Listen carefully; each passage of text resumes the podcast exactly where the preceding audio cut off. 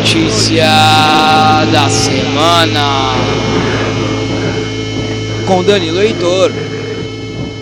Bom dia, boa tarde, boa noite para você que está escutando a Notícia da Semana. Que, como você pode perceber, não é mais tão da semana assim, porque não estaremos gravando todas as semanas. Então, depois do primeiro episódio de 2020, que foi o número 15, estamos hoje com o número 16.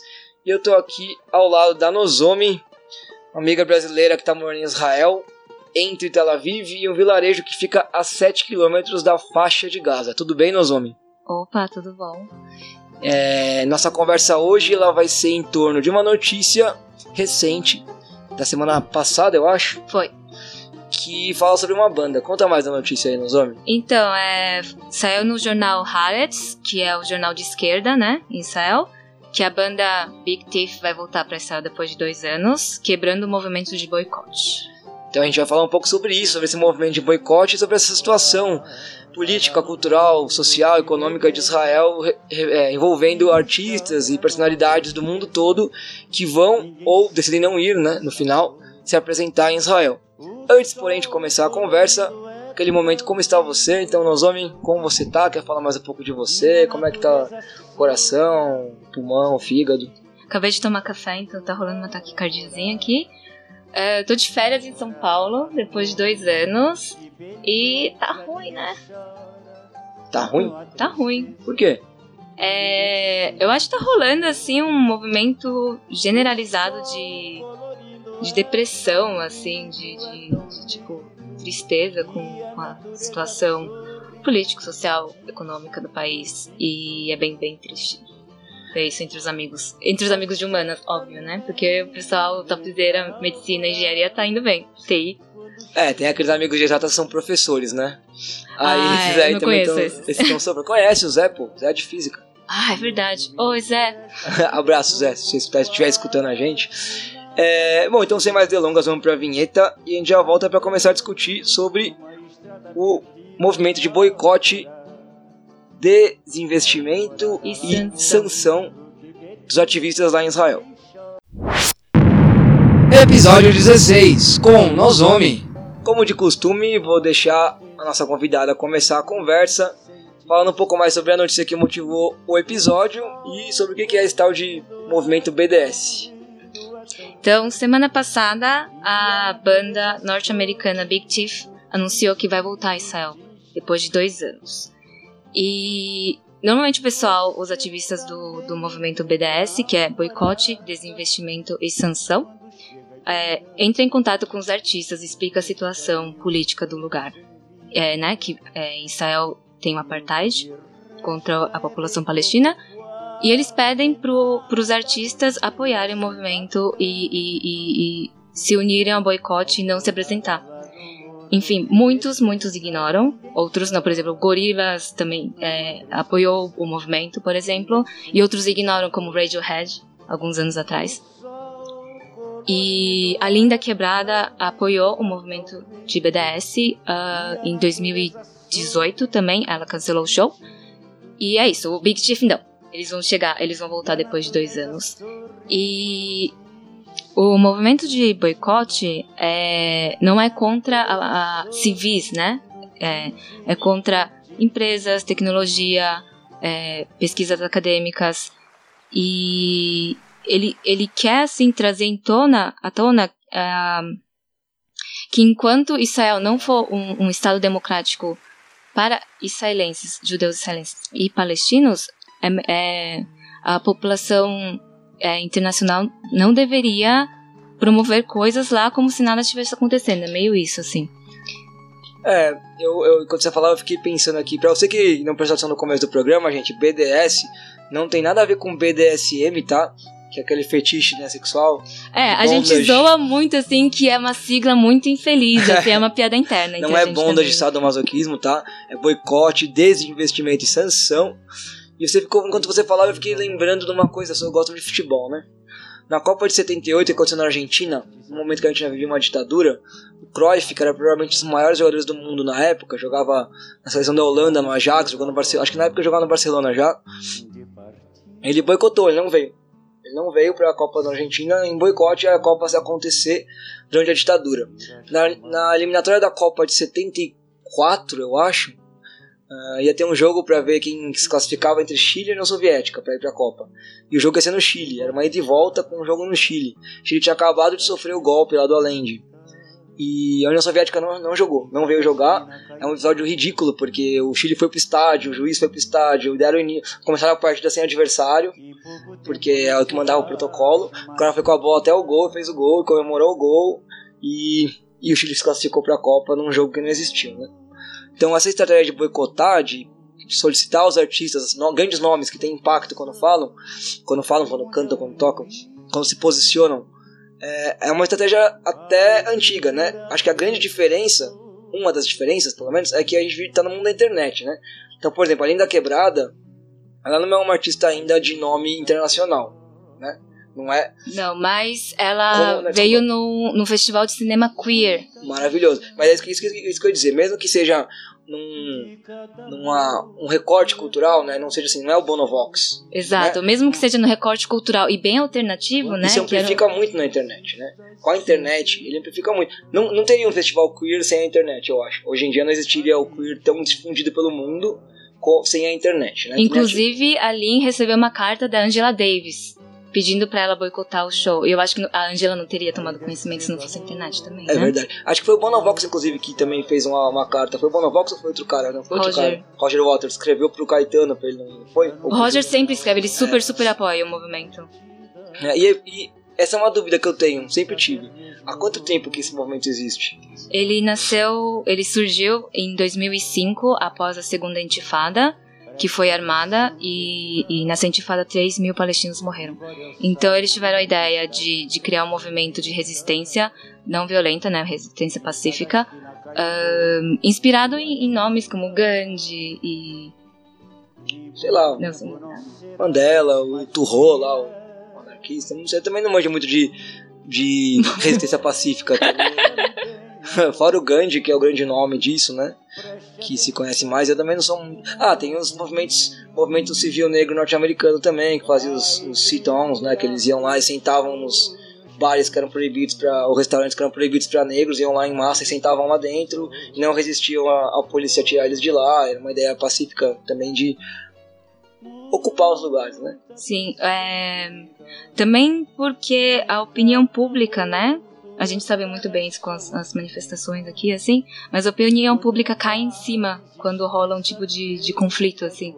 E, bom, na segunda intifada, assim, começaram a rolar, tipo, homens-bombas e tal, então tava, tava ficando, tava causando uma imagem negativa à resistência palestina, assim, então também surgiu, assim, meio que em contrapartida a, a um, um estilo específico de resistência, né? É, vira aquela história do... Ah, os dois lados não querem paz. Os dois lados são violentos. É. Né? Não importa que um lado tá com estilingue e outro tá com míssil, né? Mas enfim.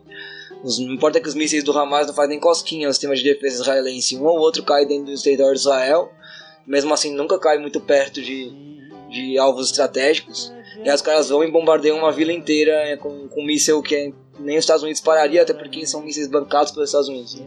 Inclusive, em 67, né, quando o Estado de Israel foi formado, vários palestinos fizeram, antes do BDS ser oficialmente formado, assim, né? Vários palestinos fizeram a sua resistência pacífica, por exemplo, boicotando é, a corte israelense, é, professores boicotando o sistema de ensino, né? E eles foram retaliados, tipo, com prisão é, e coisas assim. E, e, foi só uma resistência, eles só se negaram a participar de um, de um sistema ilegítimo. De uma sociedade que, que era colonizadora, basicamente, né?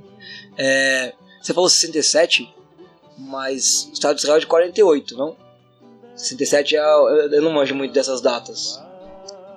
É, o Estado de Israel foi formado em 48, mas em 67 rolou uma guerra massiva entre os, os, com, entre os, os, os, países vizinhos árabes e aí se configurou o, a, como se diz, as fronteiras, né? A fronteira geográfica como é conhecida hoje, ah, do Estado de Israel. Lógico que depois do, do acordo de Oslo também a Cisjordânia foi mais carcomida, né? Mas o. Como se diz? Essa fronteira. Fronteira mesmo. A fronteira do Estado de Israel com é, é, entre os países árabes vizinhos, que é o Líbano, né, é, Jordânia, Egito, isso foi configurado em 67. Certo. E aí eu fiquei também com duas perguntas para alguém que mora lá, né? A primeira, você começou a tocar no assunto até indiretamente, que é como que o governo, as autoridades reagem a quem participa do BDS, não aos artistas que falam sobre, claro, que eles não têm o que fazer porque são artistas internacionais quase sempre, eu acho, mas as pessoas do, da sociedade civil que que promovem o BDS, que fazem esse ativismo, como qualquer retaliação que elas sofrem? É, bom, eu vou começar a falar sobre como o Estado reage, porque é muito, muito importante mesmo. Em 2015, que foi a época da Copa, uh, o, inclusive a, a, foi no governo Dilma, né, a Dilma cancelou um contrato de, acho que uma empresa de segurança israelense. Isso foi resultado do trabalho dos, dos ativistas do, do movimento BDS e saiu na mídia, assim, né? E foi, é, Parece que eu li também que a FIFA quase chutou Israel fora do, da Liga Internacional. Eu não manjo muito sobre futebol quanto você, mas eu li sobre isso também. É, então estava rolando um, um, um, burburinho aí na, na, na, mídia internacional e o Netanyahu começou a retalhar os ativistas. Então, é, enfim, é meio perigoso. Se você é ativista do BDS, não pode. Obviamente, se você é ativista, você tem que, né? Tipo, cuidar da sua segurança, assim. Mas dentro de estado de Israel tá ficando mais perigoso se você é do movimento PDS. E qual era a segunda pergunta? Não, só fiz uma na verdade por enquanto. Não, como a população. Retalia... Não, era retaliação só. A outra pergunta que eu ia fazer era. Ah, ok. A retaliação, né? É. Então, bom, tudo em Israel, tudo que você faça contra o Estado de Israel, né? Pelo, por causa da ocupação, torna você um antisionista. Um antisionista. E um antissemita. Antissemita. Ah as duas coisas vão estão meio interligadas assim no, na, na, cultura de lá é bem louca e bom fora as consequências tipo você pode ser deportado e várias coisas assim o lance de ser antissemita é muito muito pesado em Israel porque o Estado usa muito o trauma do Holocausto para legitimar tudo para inclusive manter as pessoas né presas nesse porque lá todo mundo tem que ir para o exército, assim, é obrigatório. E se você não for, é, você pode inclusive ir para prisão se você não se alistar. É, e você é um traidor da nação, você fica marcado na sociedade, você não tem direito a fazer várias coisas, por exemplo, tipo coisas burocráticas e empregos, assim, é uma coisa que fica marcada, assim, sabe? Por exemplo, o na família do meu companheiro são quatro filhos, né? só um, não, só um se alistou e os outros três não, assim, e rolou uma retaliação. Eu estive lá, rolou uma, rolou uma retaliação do povo, assim, da região, de vizinhos, assim, é, indo lá na casa dele, chamando eles de traidores da nação, assim, então é nesse nível bem pesado. É, imagino que já é bizarro essa compulsoriedade da, do alistamento militar em países que não têm um histórico de participarem de guerras com tanta frequência como o Brasil, né? Aqui já é bizarro, né? Mas rolou bastante no passado, né? O quê? Guerras e ah, não, sim. Tinha... A gente não é um país que tem um histórico de como, sei lá, os Estados Unidos, que é o tempo inteiro metido em guerras. Ou Israel, ou alguns países do Oriente Médio. Que inclusive eu tava vendo que o pessoal não quer mais que chame de Oriente Médio, o pessoal do Oriente Médio não quer mais se chamar de Oriente Médio. Porque Oriente Médio é um nome que foi dado pelos europeus para eles, né? Eles falam que eles são da Ásia Ocidental. Isso não é Oriente Médio. Né? Porque eles chamam de Oriente Médio, Oriente Próximo e Oriente Distante. Era isso. E aí eles querem, não, a gente é da Ásia Ocidental, não tem nada a ver com o Oriente Médio. Mas enfim, é, eu quis dizer isso, o Brasil não tem uma tradição de estar sempre se metendo em guerras. A gente participou de guerras no passado, muitas delas tinham a ver com fronteiras, algumas tinham a ver com disputa é, continental, econômica, política, etc., amando da Inglaterra ou de alguma outra, outra potência, mas não é um país que a cultura militar seja tão presente na nossa cultura né, a cultura seja tão presente, mas a militarização não é tão presente na nossa cultura. Embora ela seja bastante o suficiente presente pra gente causar várias merdas aí, né? E eu acho que depende muito de que camada social você tá inserido, né? Faz sentido. Eu, é... Bom, eu não sei aqui, eu tô, eu tô chutando, né? Porque nessa de, de morar num país tão militarizado, eu fiquei pensando que, na real, a gente, aqui no Brasil, existe uma camada da população é, desprivilegiada e eles querem esse trabalho. Ah, não, enquanto trabalho, com certeza. É, quase todos os policiais militares de patente baixa vem da periferia. É Sim. isso, né? Isso não muda muito da época do, do, do- do- da Guerra do Paraguai ou da Guerra de Canudos, que foi uma guerra dentro do território, no caso, mas que quem se alistou, quem, ou que foi quase compulsoriamente alistado em alguns momentos, foram as pessoas que eram ex-escravos ou, a- ou que queriam a liberdade porque ainda eram escravos, né? Sim. escravizadas. Então, é, isso com certeza, mas o que eu t- tava querendo dizer é que assim, acho que Israel, o fato de é, são três anos obrigatórios lá, não são? De, de- Três pra homens, dois pra mulheres. e é um estado que desde que foi criado e até hoje esteve sempre iminentemente em guerra. Sim. O tempo inteiro, iminentemente. Sim. Sempre cercado de é, inimigos, né, entre aspas, e sempre ocupando um território que não lhes pertencia originalmente. Ah, quer dizer, podemos discutir a religião e o terra, a terra prometida e tudo mais, mas que existiam pessoas lá quando eles chegaram agora, né, em tempos modernos, foram, as pessoas foram varridas de lá, jogadas para um cantinho. E do território, literalmente. Sem direito de retorno, sem vale. direito de retorno, é. Então, lembrar. você tem é, um país que tá. Isso é. Quando eu quis dizer que é presente na cultura, é no cotidiano mesmo, né? Acho que daí vem essa história de se você não quer se alistar ao, ao exército é porque você não defende o nosso país, então você é um antissemita, um antipaís. Você é um país do povo judeu, então você é antissemita. Sim, e anti-sionista, né? Porque o sionismo é uma coisa muito básica, assim, é, na cultura de lá, que é os judeus têm o direito de estar lá na Terra Prometida, assim, sabe? E o, o baixista dessa banda que vai tocar, o Big Chief, é Max, ele é israelense. Ele, ele mora nos Estados Unidos, na verdade, há muitos anos, assim. Isso é uma coisa interessante, assim, que eu tenho amigos israelenses, né? É, não ativistas também. E eles sempre perguntam pra mim, assim, por que, que eu apoio o BDS e é super. ahn, como se diz? É injusto a população civil porque o BDS não está ferindo o Estado, mas a população civil. E essa é uma, esse, esse é um dos pontos do, do, do movimento BDS também, levantar essa questão de que a ocupação não é somente responsabilidade do Estado, mas também dos civis que, que pela mentalidade, não só pela mentalidade, mas tipo, se alistando, né, fazendo parte lá no front, assim, machucando pessoas, ferindo pessoas, assim, sim, todos têm responsabilidade por manter a ocupação, né? É, isso me lembra um livro de um intelectual anarquista americano que chama Howard Zinn, que ele diz que você não pode ser neutro em um trem em movimento, né? Sim. Basicamente que se algo está acontecendo, se algo está em movimento e você está cagando pra isso, não tá fazendo nada, você não tá sendo neutro.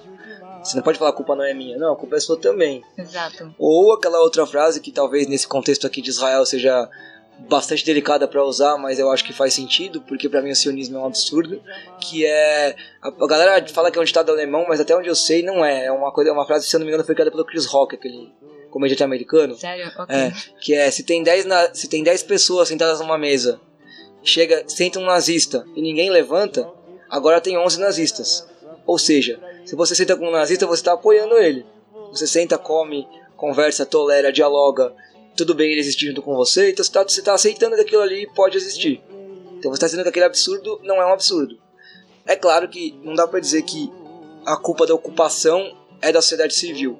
Mas se a sociedade civil não, não apoiasse a ocupação, não existiria ocupação, Exato. né? Porque o exército, mais que o exército seja potente e os Estados Unidos queira, eles não vão matar a sua própria população inteira se todo mundo fosse contra, ou todo mundo, né? Todo mundo, vai ser todo mundo, mas se a maioria fosse contra a ocupação, a ocupação não existiria. Ou no mínimo teria uma guerra civil.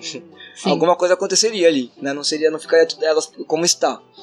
E sei lá, esse discurso de desresponsabilização, ele para mim, ele é muito liberal, né? É muita coisa do indivíduo, assim, de a minha parte, a minha responsabilidade, a minha culpa é sempre individual. Então, sei lá, se eu reciclo lixo, eu fiz minha parte. Se eu não reciclo, eu sou um vilão. E parece que só essa ação individual basta. Inclusive, é uma discussão muito comum entre as esquerdas, essa discussão entre ativismo e militância, né? Que fica parecendo... que Tem gente que defende que o ativismo é, é uma forma liberal de militância, que é assim, você não se engaja em nada, de, em nada de transformação coletiva profunda, mas você se engaja num pedaço de, de movimento que luta por uma coisa que te diz respeito a você, mas não ao mundo inteiro, né? Não, Uhum. não à sociedade como um todo. Então, tá trocando em miúdos, né? Você não luta para mudar, para derrubar o capitalismo e ter uma revolução e mudar classes. Você luta para, sei lá, pelo seu direito de fumar maconha. Porque Uhum. você fuma maconha. Se você não fumar maconha, você nem se importa com isso. Você vai lutar pelo seu pelo direito de, sei lá, é, votar. enfim.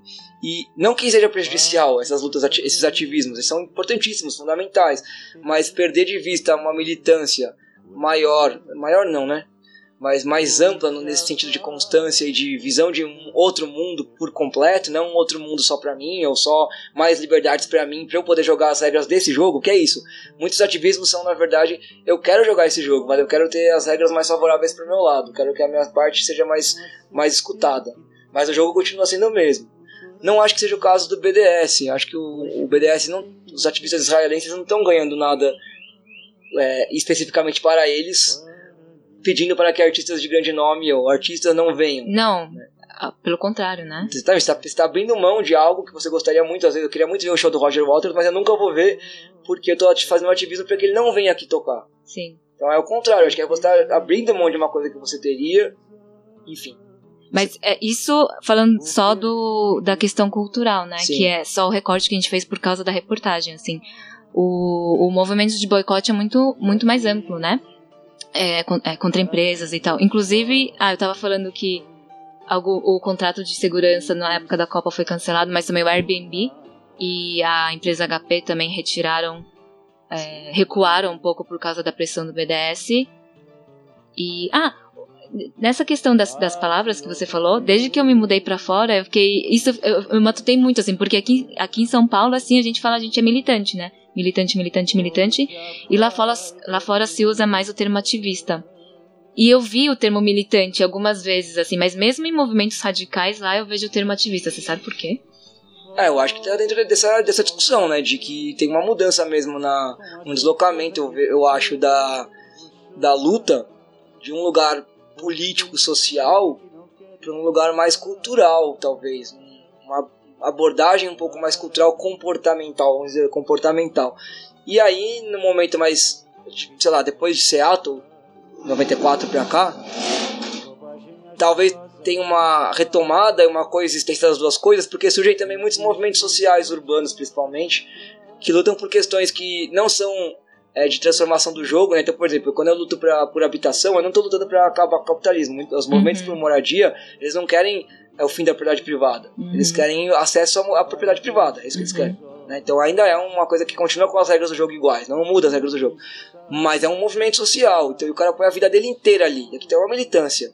Não é que ele trabalha, vai no Starbucks, assiste Netflix e aí quando tem um protesto pela maconha ele vai lá a favor da maconha. É que ele está militando o tempo inteiro. Porque mesmo na causa da maconha tem gente que milita pela causa, tem gente que é ativista. Eu sei lá se é, essa é uma boa separação dos termos, mas é, é um pouco do jeito que eu enxergo. E acho que é chamado de ati é, a ideia de ativismo é a ideia de você estar ativo numa luta.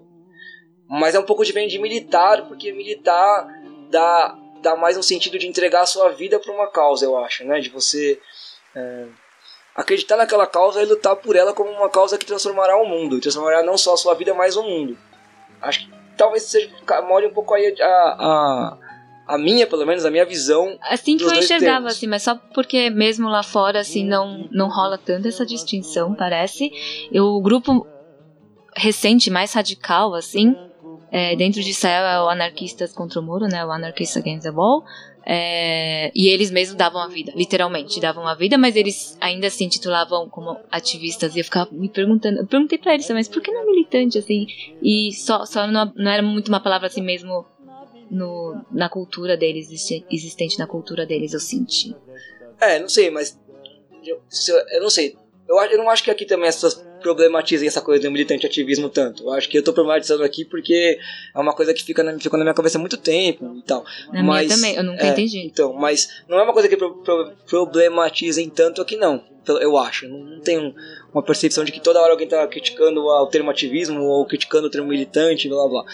Mas eu fico pensando, talvez, o fato de que o movimento de anarquistas contra o muro ele talvez possa ser classificado como um ativismo, porque ele não é um movimento de fim de Israel e das fronteiras e é, fim do Estado. É um movimento de contra aquele muro. Não, o nome é Anarquistas é. contra o Muro, mas eles são contra o Estado de Israel. Eles querem como que aquele negócio queime. Interessante. É, então um pouco como o MPL, né? Que é contra, tá, contra a tarifa e contra a catraca, mas no fundo, no fundo, eles são contra a propriedade privada. Exato, né? exato. É, enfim, não sei, eu acho que tem a ver com. Não sei se tem. Não sei, não sei com o que, que tem a ver, mas acho que é uma coisa geracional, de tempo mesmo É, eu não acho que a palavra ativismo existia na década de 60, acho que é uma coisa mais recente e talvez tenha a ver com essa coisa mais de ter vindo do, do, da militância ter sido deslocado muito para a cultura. Você pega, a militância era na fábrica? Uhum. né? Era o trabalho, era o fim do trabalho, ou melhores condições de trabalho, ou por tomar os meios de produção. Ela vai para a cultura, ela é altamente reprimida pelo mundo inteiro, a galera é presa, morta, executada, e ela ressurge com força na cultura. Você pega, sei lá, os hippies, os punks, maio de 68, a galera Woodstock, enfim. E fica na cultura um tempão. Tem uma galera que realmente acredita que dá para mudar o mundo pela cultura por um tempo até o momento que a cultura é apropriada. Hoje você compra a camisa do Che Guevara na CIA. Então, virou. O Che Guevara não, porque o Che Guevara não tem a ver com cultura, né? Você compra a camisa, sei lá, você compra adereços hippies, você faz um moicano, você, o Neymar tem moicano, então já era, foi, foi apropriado. E aí se desloca um pouco para o movimento social de lutar por causas sociais, né? Então, habitação, é, transporte, é, menos horas de trabalho, previdência tal. E aí sai da cultura, vai um pouco para a parte social. Começa também a ser apropriado, né? E, e, e entra junto aí também movimentos por lutas de identidade ou de, de grupos identitários, né? Movimento negro, movimento é, das mulheres. Que é uma injustiça falar que o movimento das mulheres surgiu nos anos 60, 70, porque as mulheres estão lutando pelo. Elas começaram a Revolução Russa, elas começaram um monte de greve. Acho que é outra, acho que é uma história à parte, né?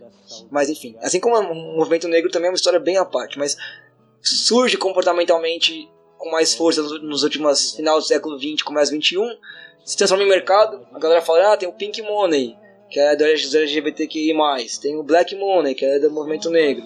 Enfim, aí cria esse mercado para essa galera. Tem uma galera que entra nessa disputa e fala, não, eu quero mesmo é o acesso ao mercado.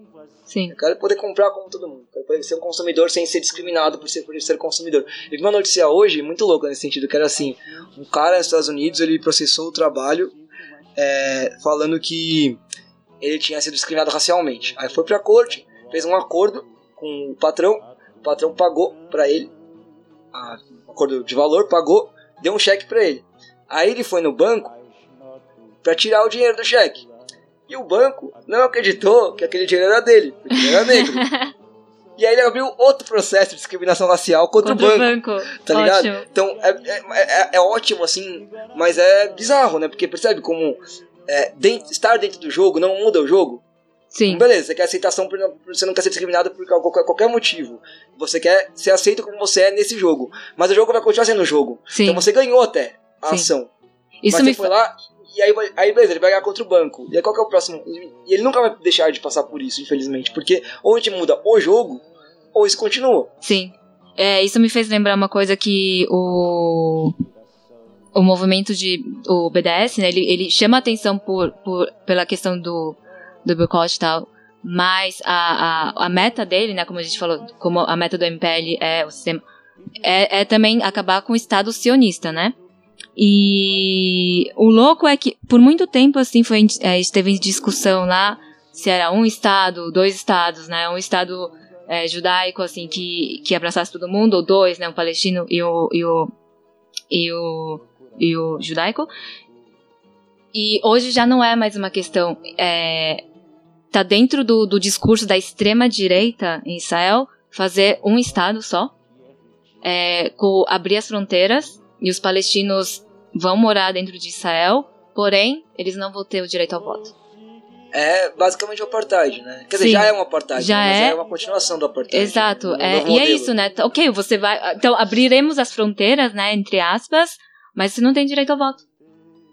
E mesmo, e eu fico pensando, né, que porque o, o processo de, de pacificação é tão longo e complicado, assim, que mesmo que eles tenham o acesso ao voto, vai virar essa coisa do, do do negro nos Estados Unidos, sabe? Tipo, o árabe dentro do Estado israelense, judaico, tipo, ainda vai ser discriminado. Mesmo que no futuro é, a, as, as fronteiras ainda existentes entre Gaza e a Cisjordânia sejam quebradas, que é uma coisa que vai acontecer e inclusive o próprio Estado de, o próprio exército de Israel pediu, é, foi no fim de dezembro, que o Estado de Israel dê é, abra as fronteiras é, com Gaza e dê permissão de trabalho aos moradores de Gaza, porque a situação está ficando muito sustentável. Então, num futuro talvez não muito longínquo, assim, os moradores de Gaza vão ter acesso a, a Israel. Mas, como, como também a gente fala bastante, né, dentro, é, dentro da militância lá, ou do ativismo, sei lá qual é a palavra, que a ocupação tá na mentalidade já das pessoas, né? Tipo, você enxergar o palestino ou árabe como diferente, é, alguém que mereça menos, né? Já tá incrustada assim na mente, já tá enraizada assim, sabe? Vai ser um processo muito, muito cabuloso e longo. É, imagino, é, já que a gente tá falando de apartheid, o paralelo que eu consigo fazer é com a África do Sul, né? Sim. Que é em vários sentidos muito parecido, com a diferença de que a África do Sul, quando acabou o apartheid, foi com a população negra sendo totalmente incorporada como cidadã ao Estado da África do Sul. É um processo, né? Te, existem palestinos dentro de Juridicamente, né? 48, né? 48 a gente chama Israel, que não é Cisjordânia e, e a faixa de Gaza, né?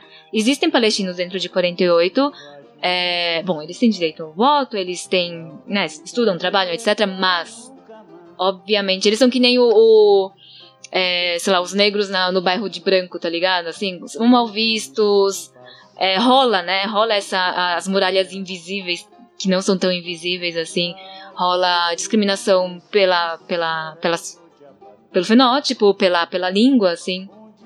É, mas é isso. é, Quando eu digo que os, os negros na África do Sul foram incorporados à sociedade sul-africana como um todo, é juridicamente, porque na prática Exato. não. O Mandela virou presidente, mas mesmo com ele presidente, tinha gente morando em, em casa de lata até 2000 e até, até, até, até ele morrer, né? até hoje, na verdade. Exato, os Estados Unidos teve um, um presidente negro, ainda assim, o cara vai pro banco e não pode sacar o cheque. É, não, mas isso não vai acabar, porque é um pouco isso. Eu tava ouvindo um outro podcast, o Teologia de Boteco, com uma professora que, Ana Paula Saviati, que ela fala assim: se você pegasse todos os capitalistas, os 500 mais ricos do mundo, colocasse numa nave espacial, mandasse pro espaço com Elon Musk lá da Tesla dirigindo essa nave, acabou o capitalismo no planeta Terra? O que, que vai acontecer se você tirar todos os capitalistas daqui? Vai acontecer que, como a nossa mente é colonizada, a nossa vida é capitalista, nosso dia cotidiano, nossas, todas as nossas relações são capitalistas, os que tiverem um pouquinho mais de grana, um pouquinho mais de poder, vão ser os novos capitalistas, vão tomar o poder, vão começar a continuar mesmo, o mesmo processo. Porque não tem uma mudança de mentalidade, de relação social, de vivência, né? nada disso. Né? É, então, simplesmente abrir as fronteiras, é, não dá pra dizer que é ruim que eles possam ter acesso, a, inclusive, inclusive a, aos bens materiais que o Estado de Israel, que a sociedade israelense usufrui, né? O problema é que vai ter um acesso completamente discriminado, né? É Sim. isso. Se a gente vai poder entrar no shopping mais rico de Israel, vai, mas vai, vai sempre aquela suspeita de que Não, sempre tá rola uma aqui, né? enquadrada. Inclusive em, em todas as estações de trem, ônibus, etc. E, e shoppings, tem uma segurança, ela tem um, um segurança e você precisa ser revistado. Digo, você não. Certas, certas, certos fenótipos não são revistados. E quem é sempre revistado, né? Ó, surpresa, são os com feição árabe, assim, né? É, o, o que o, o, o Estado ele é capaz de coisas muito incríveis, né? Numa, num- pena que é pena não, né? Não é pena porque é intrínseco a, a ideia de Estado, mas sempre pro, pra piorar a situação. Pra piorar não, pra criar barbárie. É isso. O Estado é um grande, grande criador de barbárie, porque produtor de barbárie. Porque esse toda essa ferramenta de colonização das mentes e de tudo sobre a relação com os árabes, que é uma relação milenar de troca e de conflito, né, é, é- é uma produção do Estado de Israel. né? Não é que ela não existisse, não é que não existia sionismo antes do Estado de Israel, existia. Inclusive foi o próprio sionismo que existia antes do Estado de Israel que levou o Sim, Estado de Israel exato. mas é, a produção de um Estado com pessoas que a naturalização desse pensamento, como você está colocando, ela é ela, ela é um produto muito sofisticado, inclusive, porque é difícil de combater. Eu fico lembrando daquele episódio do Black Mirror, né, meu? Muito Black Mirror. Aquele episódio que os caras, os soldados usam uma máscara, eles os veem os as pessoas como se elas fossem um bicho. Uhum, E aí quando o cara, a máscara do cara quebra, ele tira, ele vê que são pessoas sim. né? E aquela máscara é feita pra. Eu não sei se é um, um óculos, sei lá. Feita pra ele olhar pra, pra pessoa como se ela fosse um bicho. E aí você desumaniza a pessoa e ele podia matar ela, exterminar ela numa boca e tava exterminando uma praga. É basicamente uma, aquela, aquela, é uma, é uma alegoria, né? A máscara é uma alegoria pra isso. Sim. E é um, é um exército, então acho que é uma alegoria muito dessa, assim. Assim, né? O Estado de Israel foi fundado pelos judeus europeus brancos, que são chamados Ashkenazi, né? É... Chamado o quê? Ashkenazi. São judeus brancos europeus, de origem europeia. Ashkenazi. Ashkenazi. Nossa, tem uma amiga de origem judia que o, o sobrenome dela é Eskenazi. Eu acho que tem alguma relação. Pode ter, É, acho eu não sei. É, mas existiam judeus é, em países árabes, né? Sim, Marrocos, né? então no começo do, do na forma, no começo do processo de formação do Estado de Israel, eles, os judeus ashkenazi, que são esses de origem europeia, eles trouxeram todos para que, né, é, numericamente assim, fosse mais viável formar um Estado, né? E eles precisavam dos judeus de países é, com origem tipo de cultura árabe, de países árabes. Inclusive tem bastante na Etiópia também. Agora Sim. eles estão banidos de entrar, tá, gente? No começo, quando eles precisavam de gente, assim, eles eles eles foram aceitos, mas assim ro- rolam histórias em off, assim, cabulosas de é, vacinas para infertilização. Eu não sei direito se isso é real ou não, mas rola, uma, rola umas teorias aí da conspiração, de conspiração. É, mas eu sei que para os judeus do Iêmen é, rolou nos anos 80 a sequestro de bebês, por exemplo. assim. Nossa. E, e existem documentos oficiais, assim, de ministros da, da, lá, da época de 40 e tantos, 48, né? É, falando que a gente precisa trazer esses judeus para formar o Estado de Israel, mas a gente precisa domesticá-los, educá-los, porque eles são bárbaros. Eles não, eles não praticam o, o judaísmo como deve ser praticado. É, por aí. Então, por muito, muito tempo, mesmo né, obviamente, é, mesmo, obviamente os judeus oprimiam os árabes, mas dentro dos judeus também rolava essa opressão de judeus brancos de origem europeia e judeus de país árabe, assim. Hoje em dia, o movimento social, assim, dos judeus de origem árabe está bem fortalecido e eles estão conseguindo quebrar, assim, esses paradigmas, mas ainda é uma coisa é, que existe lá. Eu vejo muito, assim, tipo, os, os judeus de país, é, de origem de país árabe são os Mizrahi, ai, acho que nazi contra Mizrahi, e rola muito, ah, isso é coisa de Mizrahi, isso é música de Mizrahi, é, enfim, branco que não, não quer ficar com a menina do cabelo crespinho, com a pele escura, por aí vai, é a mesma coisa, assim. É, Você me lembrou uma história muito bizarra. É, mas antes de contar a história muito bizarra, eu queria fazer um paralelo aqui. Não, eu vou contar a história bizarra porque ela vai me levar ao paralelo depois. Mas é assim: é, eu, eu já tive num squat em Hamburgo, na Alemanha, né? Com outro amigo. E me arranjaram pra ficar nesse squat. E a, a menina que ia me receber no squat era uma, uma alemã. Até então não sabia mais do que isso. Chegamos no squat, colocamos as coisas lá. E fomos beber uma água na cozinha. E chegamos na cozinha e tinha uma bandeira do Estado de Israel. Era um squat anarquista, então a gente achou estranho, né? Foi a porta de entrada para descobrir uma série de bizarrices sobre a Alemanha, mas enfim. Aí fomos conversar, como tipo, criamos um pouco mais de intimidade com a menina, de noite, lá no outro rolê que a gente tava, a gente foi perguntar o que é aquela bandeira de Israel na geladeira. Ela falou, ah, não, é porque a gente apoia o Estado de Israel. Eu falei, como assim? Ela era do A gente apoia. A gente, ah, você estragou, Ai, spoiler, desculpa. mas tudo bem. É, mas essa, essa parte a gente acha menos importante. Eu ia falar de uma outra coisa, que é assim. Ela falou, ah, não, que a gente lá no Scott a gente apoia. Na verdade, não falou, não falou que apoia o Estado de Israel, ela falou, a gente apoia o direito dos judeus de ter o seu próprio Estado. Eu falei, mas como assim? Vocês anarquistas apoiam que alguém tenha um Estado? Ah, não, mas é porque o que a gente fez com eles é muito absurdo e blá blá. Eu falei, ah, então por isso você pode fazer o que vocês quiserem com os palestinos. Eles podem fazer o que eles querem com os palestinos, é isso? Sei. Então, aí se os palestinos um dia tiverem força política, eles podem ir para outro lugar, fazer o que eles quiserem com outra população e a gente vai seguindo isso até quando?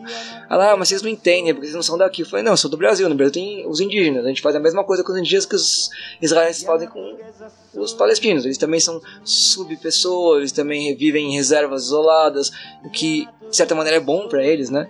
Eles também são tratados como menores, também estão é, marginalizados economicamente, socialmente, culturalmente. A gente também se apropria da cultura deles, porque eu aposto que vocês comem falafel aqui, comem outros, outras comidas árabes que, que são árabes e não são Foram judias, ou né? que foram criadas em conjunto na relação, na troca Sim. entre árabes e judeus do passado. E aí? Né, como é, a questão é como é que você apoia um Estado?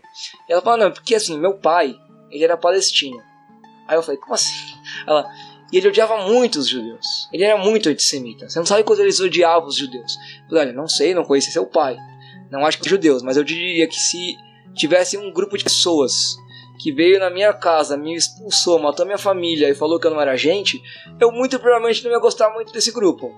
Não sei se eu ia virar um ter ódio do grupo como um todo, mas eu ia ter muita raiva. Sim. Então, não conheci seu pai, nunca, não posso julgar sua relação com seu pai, mas acho muito estranho que uma filha de palestino defende o Estado ainda mais agora, o anarquista defende. E aí, a conversa mudou de rumo, porque tava ficando constrangedor, né? A gente foi pro outro lado.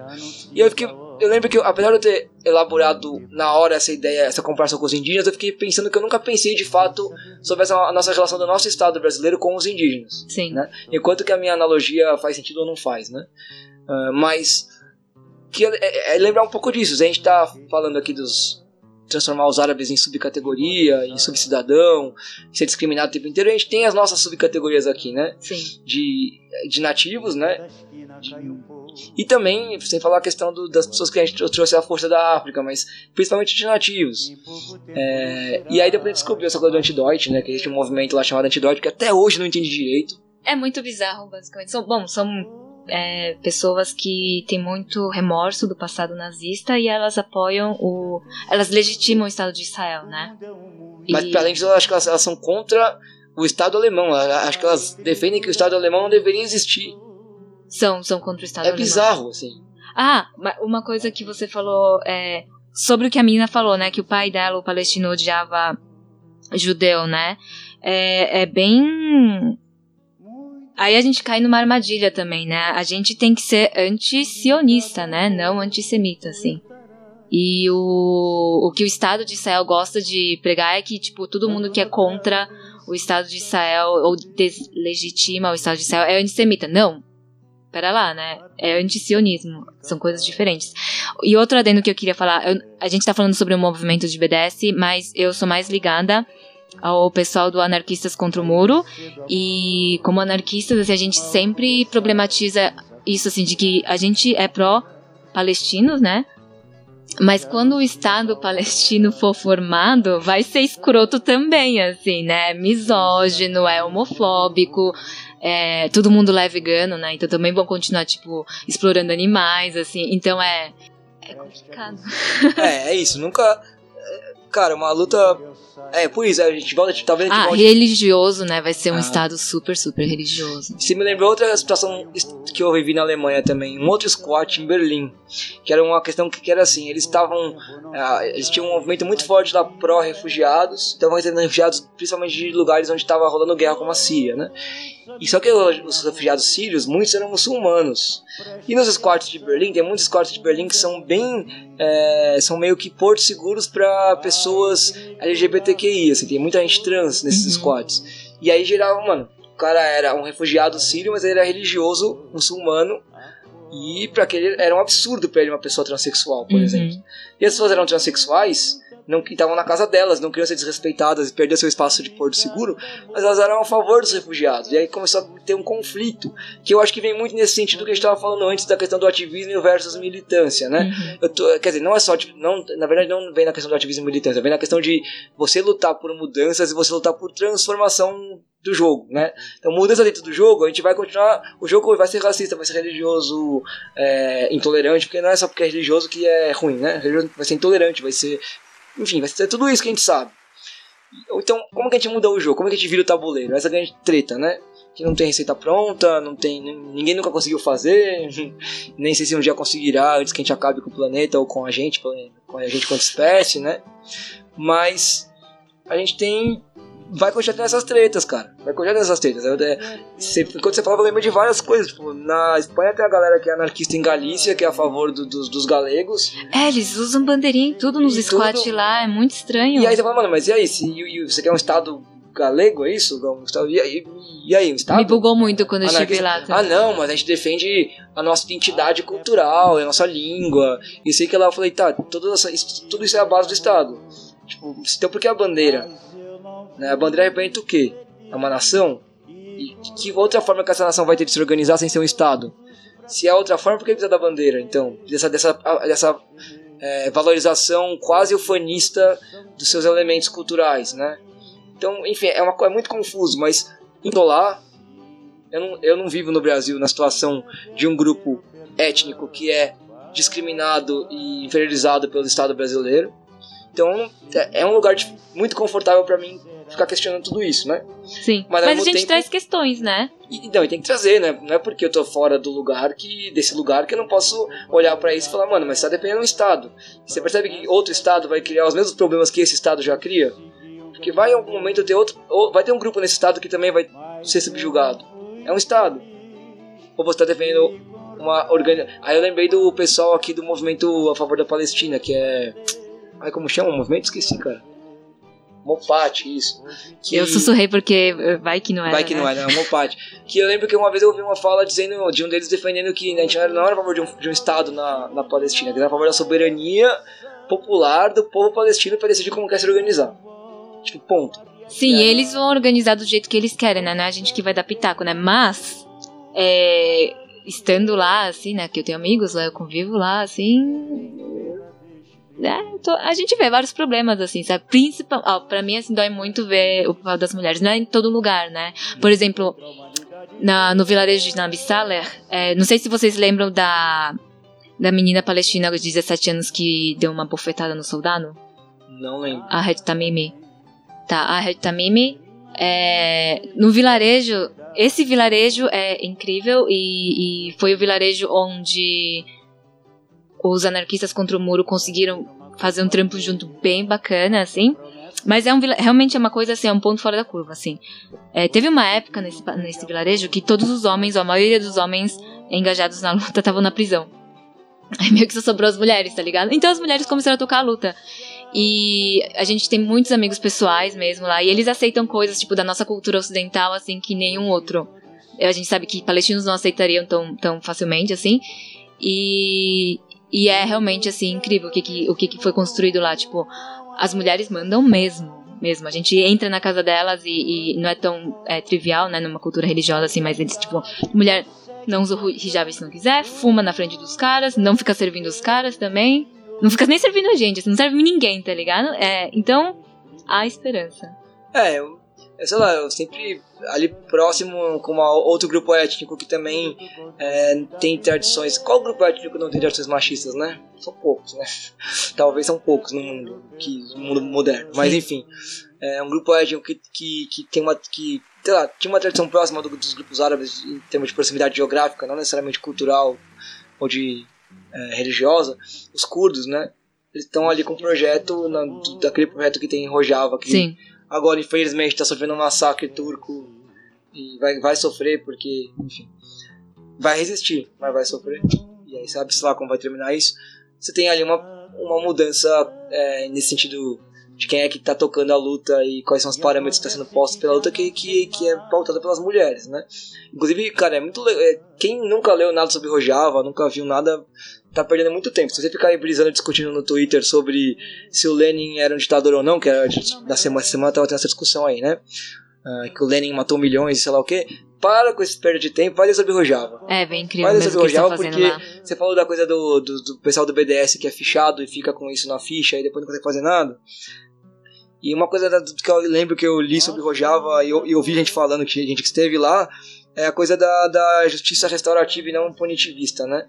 Que as fotos de pessoas que são procuradas ou que, são, que cometeram um crime lá, eles tiram a foto da pessoa de costas, com a, com a parte de trás da pessoa, não com o rosto, com uma forma de. Porque se você tira uma foto da pessoa com o rosto dela, com aquela fichinha, aquela coisinha de numerada de você foi preso, aquilo marca para sempre aquela pessoa, como ela é mais detenta, ela é mais prisioneira, né? Fora que só tem três crimes lá, ou só tinha, né, quando eu li, três crimes que eram passíveis de prisão, que era assassinato, estupro e violência doméstica. São, são os únicos três crimes que são passíveis de prisão. Nenhum outro crime é passível de prisão. Todos os outros crimes são resolvidos com com a justiça restaurativa, enfim. Então é um outro projeto de sociedade. Aí sim eu acho que é um projeto de, de tentar mudar o jogo, né? Mas aí entra aquela coisa, é possível mudar o jogo num pedacinho do território do mundo enquanto o resto do mundo não muda? Os zapatistas mudaram, estão lá há 26 anos já. Então, estão lá, 26 anos. Mas é, sabemos também que se um dia, por algum motivo, algum momento, alguma questão política, econômica, os Estados Unidos quiser bombardear o território zapatistas acabar com tudo, ele acaba. Sim porque o poder militar bélico é bizarramente superior. Mas, enfim, a gente. Tá sendo muito legal essa conversa que a gente saiu de Israel, foi, deu um rolê aí no mundo, né? Falamos de vários lugares. Mas eu queria voltar pro negócio do BDS. É, uma conversa que a gente tava falando antes de começar a gravar. Como é que é uma avaliação lá do quanto é eficiente essa coisa de boicote? Bom, a esquerda acha que é bem eficiente porque realmente está tá, tá gerando uh, resultados, né?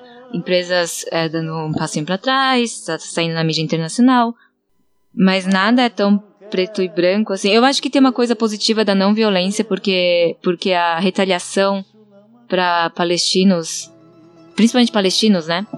A israelenses também sofrem, mas principalmente para palestinos é, tipo, bem, bem desigual. E, e, mano, chega de pessoas, crianças, bebês sendo jogados na prisão e torturados. Mas tem um lance, por exemplo, o, até, até onde a gente consegue boicotar, né? a, o Israel, assim como um país que não consegue produzir matéria-prima nem nada, assim, ela, ela foi um, um inclusive um, um, uma tática do Netanyahu, ele fortaleceu muito a, a, a, parte de tecnologia, essa indústria tecnológica assim, do país, que é intrinsecamente ligada à indústria bélica, ao, ao então, é, intrinsecamente ligada à ocupação. Obviamente, tecnologias de guerra, né? Tipo, o Brasil é um dos maiores compradores de arma, não é isso? Sim. Mas tem coisas mais invisíveis aí. Por exemplo, aplicativos, o, o, o esse, o, o chip, né? O SIM card também foi desenvolvido em Israel. Waze é israelense, é um aplicativo israelense. E, e tem coisas que são bacanas, que são produzidas lá, como a, a, a tecnologia da água, assim. Por ser um país sem é, recursos naturais, assim, de forma geral, eles desenvolveram um sistema de goteja, é, é, irrigação por gotejamento, ou seja, você economiza muita água e, e usa ela de forma muito mais efetiva no, na, na agricultura. E, e, o processo de dessalinização da água do mar para ter água potável. E também tem um outro, é, o tratamento de esgoto para e acho que a água chega a ser potável, mesmo você pode beber depois desse processo de tratamento aí que eles desenvolveram. E é bacana, né? E eu acho que muitos lugares se beneficiariam disso, mas a, a raiz, né? A base desse negócio é a ocupação, né? Palestinos não têm direito à água. Toda essa tecnologia, assim, é muito, como eu falei, é muito ligada a essa cultura bélica que existe lá. Então, como a gente faz? Verdade. Até onde dá para boicotar, assim. E É, o Brasil, o Brasil, Israel é, é um dos pólulos tecnológicos hoje em dia, assim, eu acho que tá pau a pau com o Vale do Silício, assim. E aí, como é que a gente boicota isso, né, no mundo cada vez mais digitalizado e tal, dependente de tecnologias? É, que essa é uma coisa muito louca, né? Ah, existe um, o capitalismo, ele cria uma ilusão na nossa cabeça, e a vida capitalista, principalmente a urbana, cheia de gadgets e coisas que você aperta um botão e aí tá pronto, ela cria uma ilusão na nossa cabeça que a gente é cada vez mais livre da natureza, que a gente é cada vez mais independente da natureza, né? E são coisas muito diferentes. Uma coisa é você estar tá sujeito aos fenômenos naturais, e é óbvio que a gente é menos sujeito a uma tempestade hoje do que a gente era há mil anos atrás, ou a um é, um rio ou a um furacão, porque a gente desenvolveu tecnologias que lidam com isso, mas a gente é muito mais dependente da natureza. Para que servia petróleo 150 anos atrás? Para que servia silício 60, 70 anos atrás? Para que servia, enfim? Então a gente cada vez depende mais, de, da, não, não menos. Tira o silício do mundo, fudeu. Tirar o petróleo a gente já viu as guerras, né? Então, é, a cada vez mais dependente. Água, né? A água é que a água assim. Acho que a água nunca foi. Ah, não, ainda não, eu digo no futuro vai ser água. É, não, claro. O que eu quero dizer na verdade é que a água sempre foi fundamental. Ah, sim. A água nunca sim. foi uma coisa que ninguém uma bola, agora precisa de água, não. Mas, tipo, nesse mundo louco tecnológico que todo mundo fecha os olhos pra natureza ou finge, mesmo que a gente não, não depende tanto, né? E, velho, todas as multinacionais olhando pro Brasil, maior produtor, a maior fonte de água, assim, né, do mundo, é cabuloso. É, e fora que, assim, a gente fica com as tecnologias, aí ah, a gente depende da natureza, a gente fica sem as tecnologias e não sabe se virar, mano.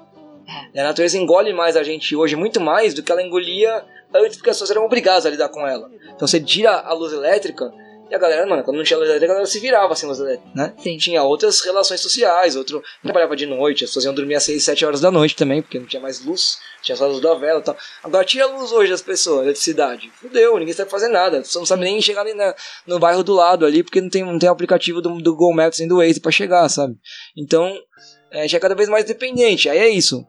Você vai criando uma dependência da natureza que não é só uma dependência da economia como um todo da natureza. Aliás, é uma forma do capitalismo estar tá sempre é, se reaquecendo, né? Porque cada vez você tem uma, um novo ciclo, explora uma nova coisa, Sim. enfim. É também uma forma de. As pessoas são muito dependentes. Eu acho que é, é uma coisa que eu aprendi no punk. Aprendi algumas coisas no punk muito importantes. Uma delas é aquela, a ideia do faça você mesmo, né? Total. Porque, cara, saber fazer as coisas é um negócio que te dá independência do Estado, inclusive. Sim. de- Dependendo do caso. Então, Esse distanciamento que rola, assim, com conhecimentos é, ancestrais, eu acho muito, muito perigoso, assim. E é um, é um movimento que eu tava meio. Eu tava me reaproximando disso também nos últimos anos, assim, tipo, aprender a fazer coisas, né? Não comprar. Você fica muito. dep- Tipo, eu vejo pessoas fora do círculo do punk, assim, da militância, assim, que são tão dependentes de comprar tudo, comprar, comprar, comprar, e não sabem fazer nada, não sabem reconhecer uma planta num mato, tipo, galera, mano, para, não vai acabar. A gente precisa saber dessas coisas. bom, no, a gente tem. Estamos próximo da uma hora do programa, que é o momento em que eu costumo dizer, perguntar ao convidado, queremos continuar debatendo ou já deu e a gente vai pra música. Música! Música. Então, beleza. Vamos para a música. Até agora, vocês escutaram aí no fundo Cartola. É, depois da música que a convidada trouxe, eu vou falar um pouco mais porque, por que eu escolhi Cartola. E agora a gente vai escutar, ouvir a música que você trouxe, que foi É uma música de uma banda punk israelense chamada Moon. Como? Moon. Moon. M-O-O-M. Tem um significado? Moon? Não.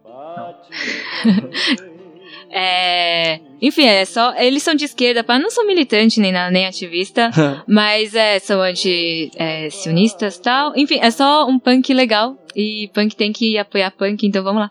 Qual é o nome da música? Cages. Cages. É. Tipo, gaiolas. Gaiolas. Então depois de Cages da banda Mom, a gente volta para conversar um pouco sobre música e ir para os encaminhamentos finais do programa.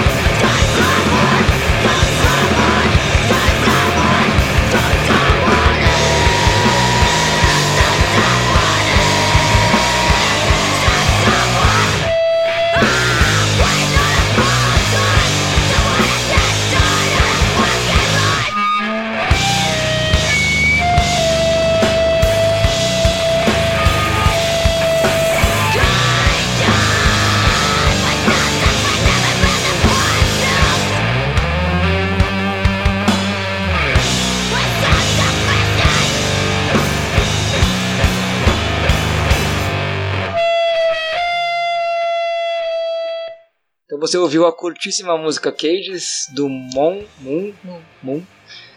É, no, você quer falar mais sobre a música ou a banda em si, não? É, bom, a vocalista é uma mina, Cima, maravilhosa. Putz, sei lá, eu tenho. Eu fiquei. Eu tenho agora um bode assim de rolê punk, assim, sabe? Eu acho muito machista, muito heteronorma, assim. E é igual em Israel também. Eu achei que fosse um pouco menos macho heteronorma, assim, que, que sei lá, o rolê daqui que eu conhecia, assim, mas é meio parecidão, assim, dá um bode, assim. Tem, tem coisas boas, né? Assim, é, por exemplo, a- o Anarquistas contra o Muro, tipo, acho que todo mundo veio do punk, assim, sabe? Enfim, anarcopunk, pá, né? Mas, ah, sei lá, o que, que você acha aí do rolê punk? Ah, putz, eu tô bem afastado do rolê punk, apesar de ter banda ainda, uma banda quase não ensaia, quase não toca. Eu tô bem afastado, eu, sei lá, eu acho que ele reproduz os mesmos vícios, as mesmas merdas que todos os outros rolês.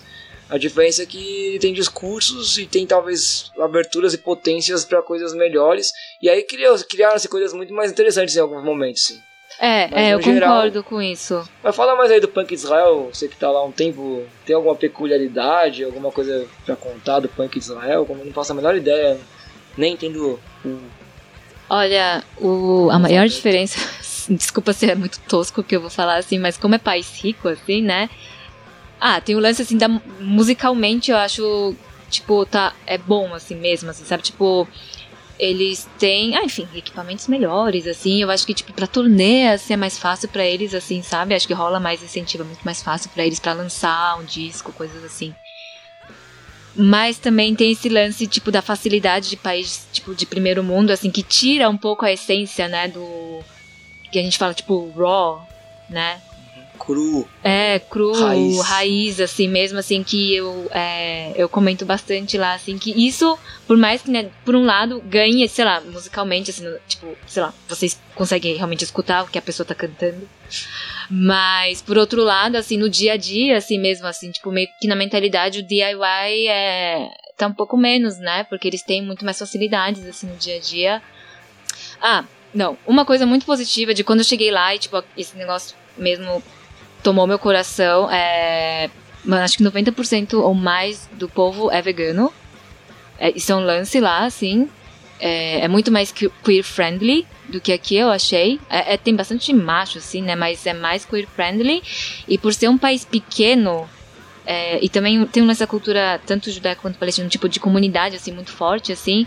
Eu cheguei lá e caí na comunidade dos anarcopunk e, mano, foi amor à primeira vista, assim, é tipo, mesmo assim, era, né? Desculpa, agora tá meio desmantelou, assim. Mas quando eu cheguei ainda, tipo, cinco anos atrás, rolava muito comunidade mesmo, assim, muito, muito, muito. Isso era bem bacana. E também a facilidade de morar num lugar pequeno, né? Ninguém precisa atravessar a cidade e esperar, tipo, perder duas horas no trânsito para chegar na casa do amigo, tá ligado? Você pega baixo e chega em 10, 15 minutos, assim. E então rolava um lance comunal bem forte, assim, quando eu cheguei, assim, isso era muito bacana. É, esse acesso material maior eu percebi muito na Europa também, né? Como a galera punk lá tinha um acesso material.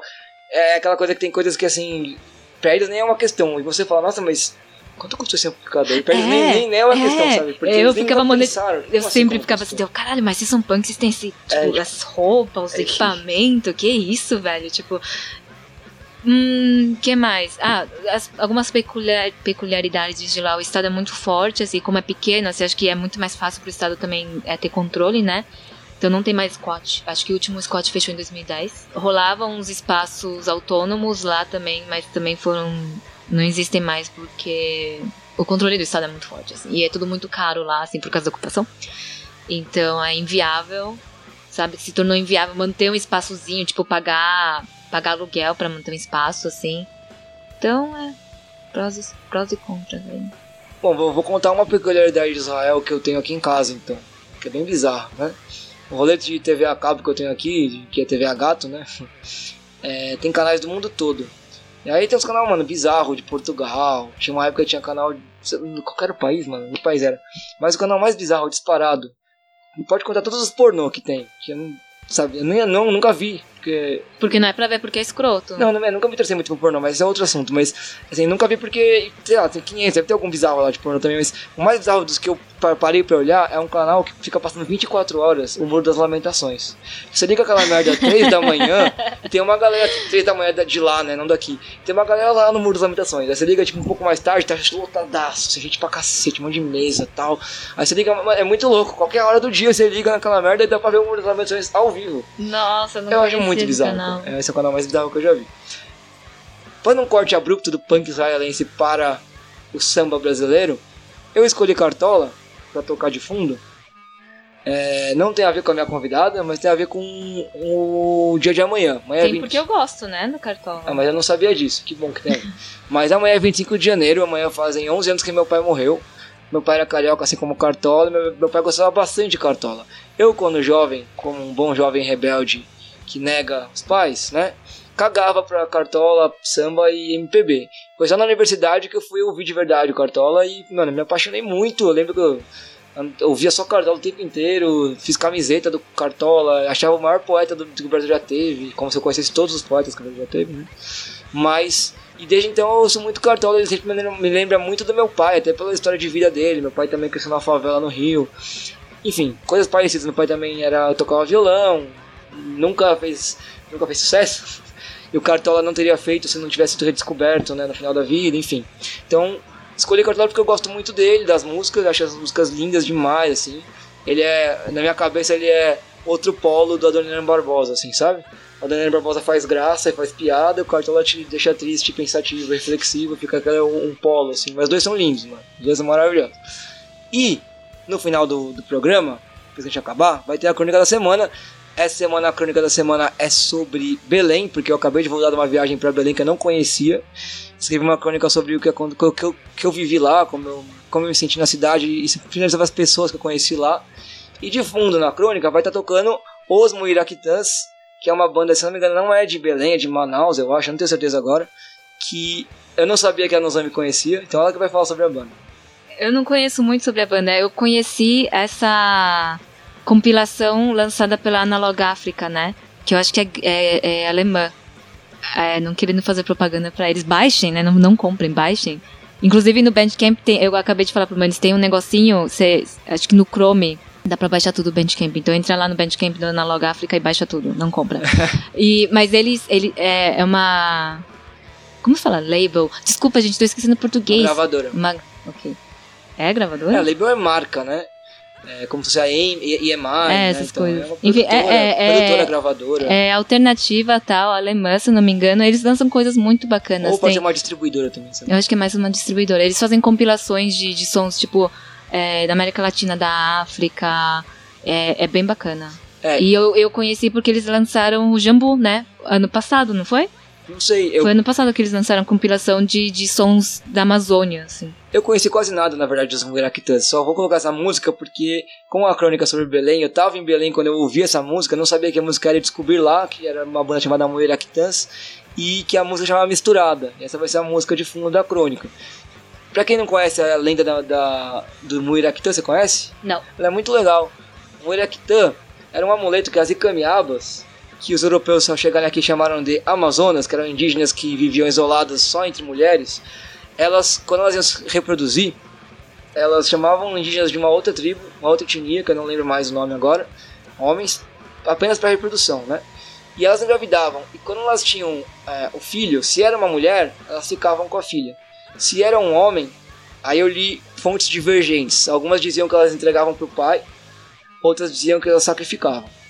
De toda maneira, elas entregavam para o, o pai da criança é, um amuleto em forma de sapo, que chama Muiraquitã, que era um amuleto de proteção e boa sorte para ele, né? De sorte na vida, Uhum. sei lá. Então, é um amuleto é muito bonitinho. Então, em Belém você encontra esse símbolo desse sapinho em vários lugares e acho muito louco que seja um símbolo que representa uma etnia indígena é, matriarcal, ou melhor, nem matriarcal, né? Exclusivamente de mulheres, que é lendária, que o mundo conhece como Amazonas, mas que o nome delas, pelo que eu entendi lá, é as Gamiabas. Então, não sabia dessa história, fiquei sabendo. E aí, como a banda chama Muiractãs, me lembrou do amuleto e a música e tudo eu que tem só lembro que, tipo, foi citado no Macunaíma. Os Muiractãs? O tem o, o amuletinho, é. Sim. Então. é, Mas não então- sabia de toda essa história que é muito legal. É muito legal. Então, pra gente mudar de clima e falar do clima da semana, vai a vinheta primeiro e a gente já volta. Clima da semana. Bom, relembrando mais uma vez, ou contando pra quem não conhece o podcast ainda, temos aqui um índice do clima da semana, que não é relativo necessariamente à notícia que a gente comentou, mas a semana que se passou. E ele é inspirado no índice de incêndio da Austrália, porque eu, eu acho muito curioso que o índice da, da Austrália começa no moderado, o primeiro nível é moderado, o segundo já é alto. O terceiro é muito alto, o quarto é intenso, o quinto é extremo e o sexto é catastrófico. Eu mudei o intenso para insano, então na, no notícia da semana a gente tem moderado, alto, muito alto, insano, extremo e catastrófico. Considerando o que está acontecendo nesse, nessa última semana aqui pelo mundo, aqui pelo mundo, a gente tem manifestação do MPL que foi reprimida com borrachada e tiro. A gente tem coronavírus chegando no mundo todo.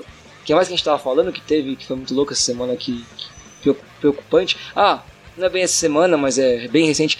O ministro nazi da cultura, né, e sua apologia a Goebbels. É, foi, foi essa semana. Não, foi semana passada. É, já foi semana passada, você vê como o tempo voa. E aí então a gente chegou à conclusão de que não chegava a ser um clima insano, como foi quando tava aquela escalada ali Estados Unidos e Irã no último, no último episódio, mas um clima muito alto, né?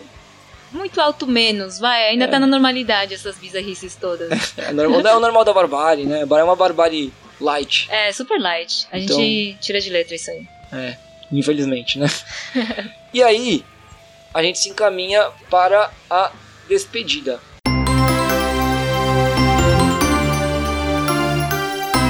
Hora da despedida. Nozomi, seu último adeus. Tchau, casa. É. Pô, não tem muito o que falar. Eu queria falar pro povo cuidar, assim, da saúde mental mesmo, assim. Porque tá foda. Acho que 2019 rolou uma, uma pesadão assim no mundo inteiro e, e, e tá ruim, né? Tá ruim para todo mundo. Política não vai mudar, vai ser sempre cagado, mas galera, cuidem de vocês mesmo, mesmo, mesmo. Muito importante. É, eu como professor é, pessoa que vive em São Paulo, faço terapia há quatro anos, participo de alguns grupos de apoio mútuo de professores que fazem muito sentido e me dão muita força semanalmente para continuar existindo. Então, é, acho que uma coisa básica pra gente aqui da militância ou, Sim, muito, ou do muito. ativismo, além do autocuidado é, e do fim do tabu com a sua sanidade mental, fim da questão de que é, questão mental é coisa de gente fraca ou doente ou depressão é coisa de rico, não. Ou terapia é coisa de rico, é, né? Também, não, assim. Não é não, porque tem várias, é. várias terapias acessíveis atualmente, inclusive. Mas se você não, não quer, não gosta, não, mas grupos de apoio mútuo já são muito importantes. Sim. Né? Mas o que eu dizer, na verdade, é uma coisa que a gente precisa fazer muito é olhar pro lado, cara. Sabe aquela coisa, vou atravessar a rua, tem que olhar pro lado ver se vem carro? No nosso caso, tem que olhar pro lado pra ver quem tá do seu lado e como essa pessoa tá. Aquela frase do como você está, que eu coloquei no começo do programa, é um pouco nesse sentido. Não é uma pergunta retórica do você tá bem, tudo bem, tudo bem. Não é, até porque perguntar se tá tudo bem de, é, já depreende que o normal é estar bem. É, você direciona ali a resposta, bem, né? né? Então é como você está. Perguntar isso para quem está do seu lado é um grande ato cotidiano para manter a nossa sanidade mental coletiva em dia e saber que a gente tem alguém pelo menos para escutar, sabe? Então, que bom que você falou isso, gostei da sua despedida. Opa, mas é. Enfim, porque eu achava que fosse. Não sei, porque eu, é, lá em Céu o povo é muito reprimido, né? Pesadão lá. E aí, é, conversando com o pessoal aqui de São Paulo, eu vi, pô, mas no Brasil também tá ruim. Não só São Paulo, né? Mas, tipo, enfim, Nordeste, pá. E aí, conversando com meus amigos militantes, ativistas, sei lá, tipo, do mundo mesmo, Estados Unidos, Espanha, vai. É geral mesmo, assim. Eu acho que todos os meus amigos são politizados e, sei lá, a maioria militante, assim. Então eu acho que é. Por mais que seja generalizado, mesmo que porque minha terapeuta fala. Enfim, é, eu vi. É, tem muitos médicos, né, na minha família, e eles falam que tá rolando uma. Entre essas epidemia, né? Porque não se pega assim, mas é uma epidemia de doenças uh, psiquiátricas. Então. Mano, tomar. Tipo, o sistema, o Estado, tudo assim tá, tá trabalhando para destruir a gente. E autocuidado, velho, eu, eu tenho aprendido nos últimos anos, é vital.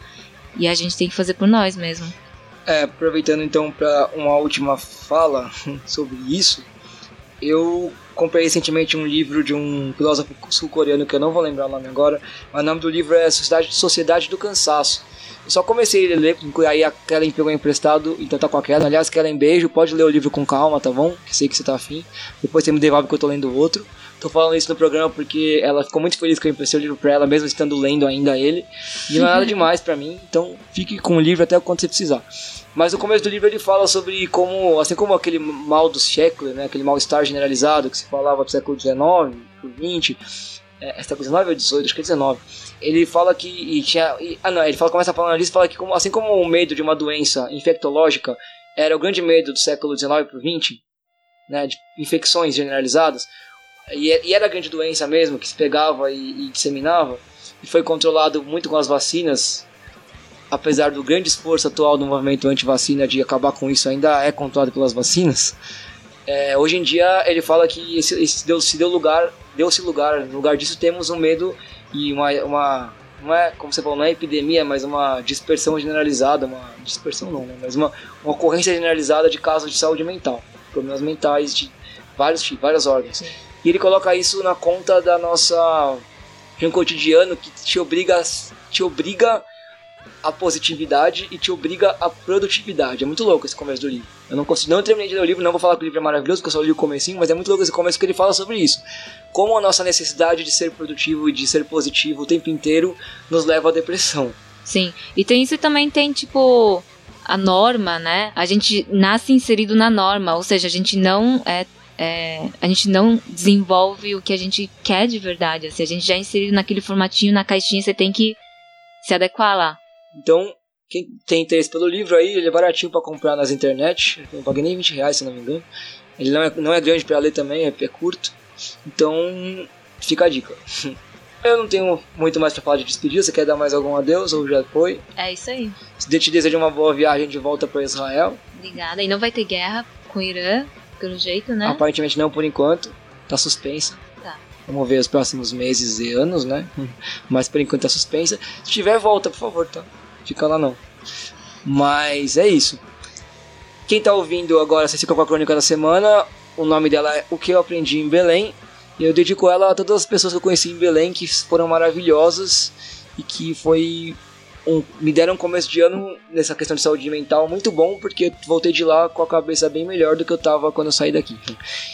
E até, até semana que vem não. Até o próximo episódio, não sei quando será, não tenho ainda entrevistado marcado. Mas até a próxima. Beijos. Tchau, gente. Crônica, Crônica da, semana. da semana. O que aprendi em Belém. No século XXI, entrar num avião, dormir algumas horas descer em outra cidade traz paisagens novas, costumes diferentes, mas os mesmos referenciais urbanos: a farmácia, a igreja, o restaurante, o shopping center. A globalização trouxe consigo uma homogeneização dos lugares pelo mundo todo. Quando embarquei para Belém, então, capital de estado, cidade grande, esperava um pouco disso. Outros rostos, nomes e tradições, mas uma cidade, afinal, como todas. Talvez de ônibus a impressão fosse outra, mas o ar faz com que o começo e o fim da viagem sejam na verdade um mesmo lugar contínuo. Era a minha primeira vez no norte do país, e foi só sair do aeroporto para entender que conceitos, categorias e padronizações existem mesmo para serem quebrados.